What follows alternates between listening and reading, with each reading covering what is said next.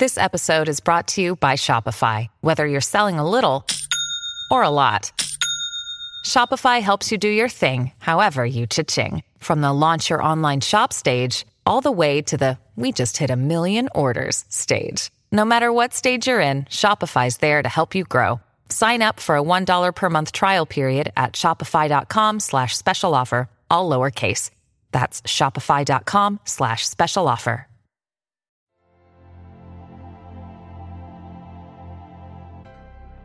This is CQ Roll Call's Policy Brief, the latest in policy news from the CQ Roll Call newsroom. I'm Stephanie Akin and I cover House campaigns.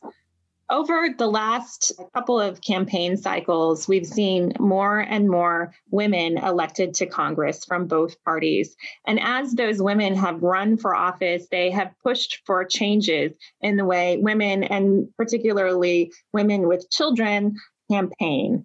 One big change this week came out in a report from a group called Vote Mama that supports Democratic women who are mothers of young children running for office. The report found that the number of parents using campaign money to pay for childcare is slowly but steadily increasing. In the first year in 2018, it was only 20 or so candidates, I think 23 candidates who filed um, requests with the um, Federal Election Commission to get reimbursed for campaign money that they spent on babysitting or childcare. Overall, though, it's been a total of 51 candidates. Now, these are mostly Democrats, mostly women, mostly people of color, but there are also some Republicans making the request and some Republican men. And a lot of those um, candidates, some of them have um, been in competitive races.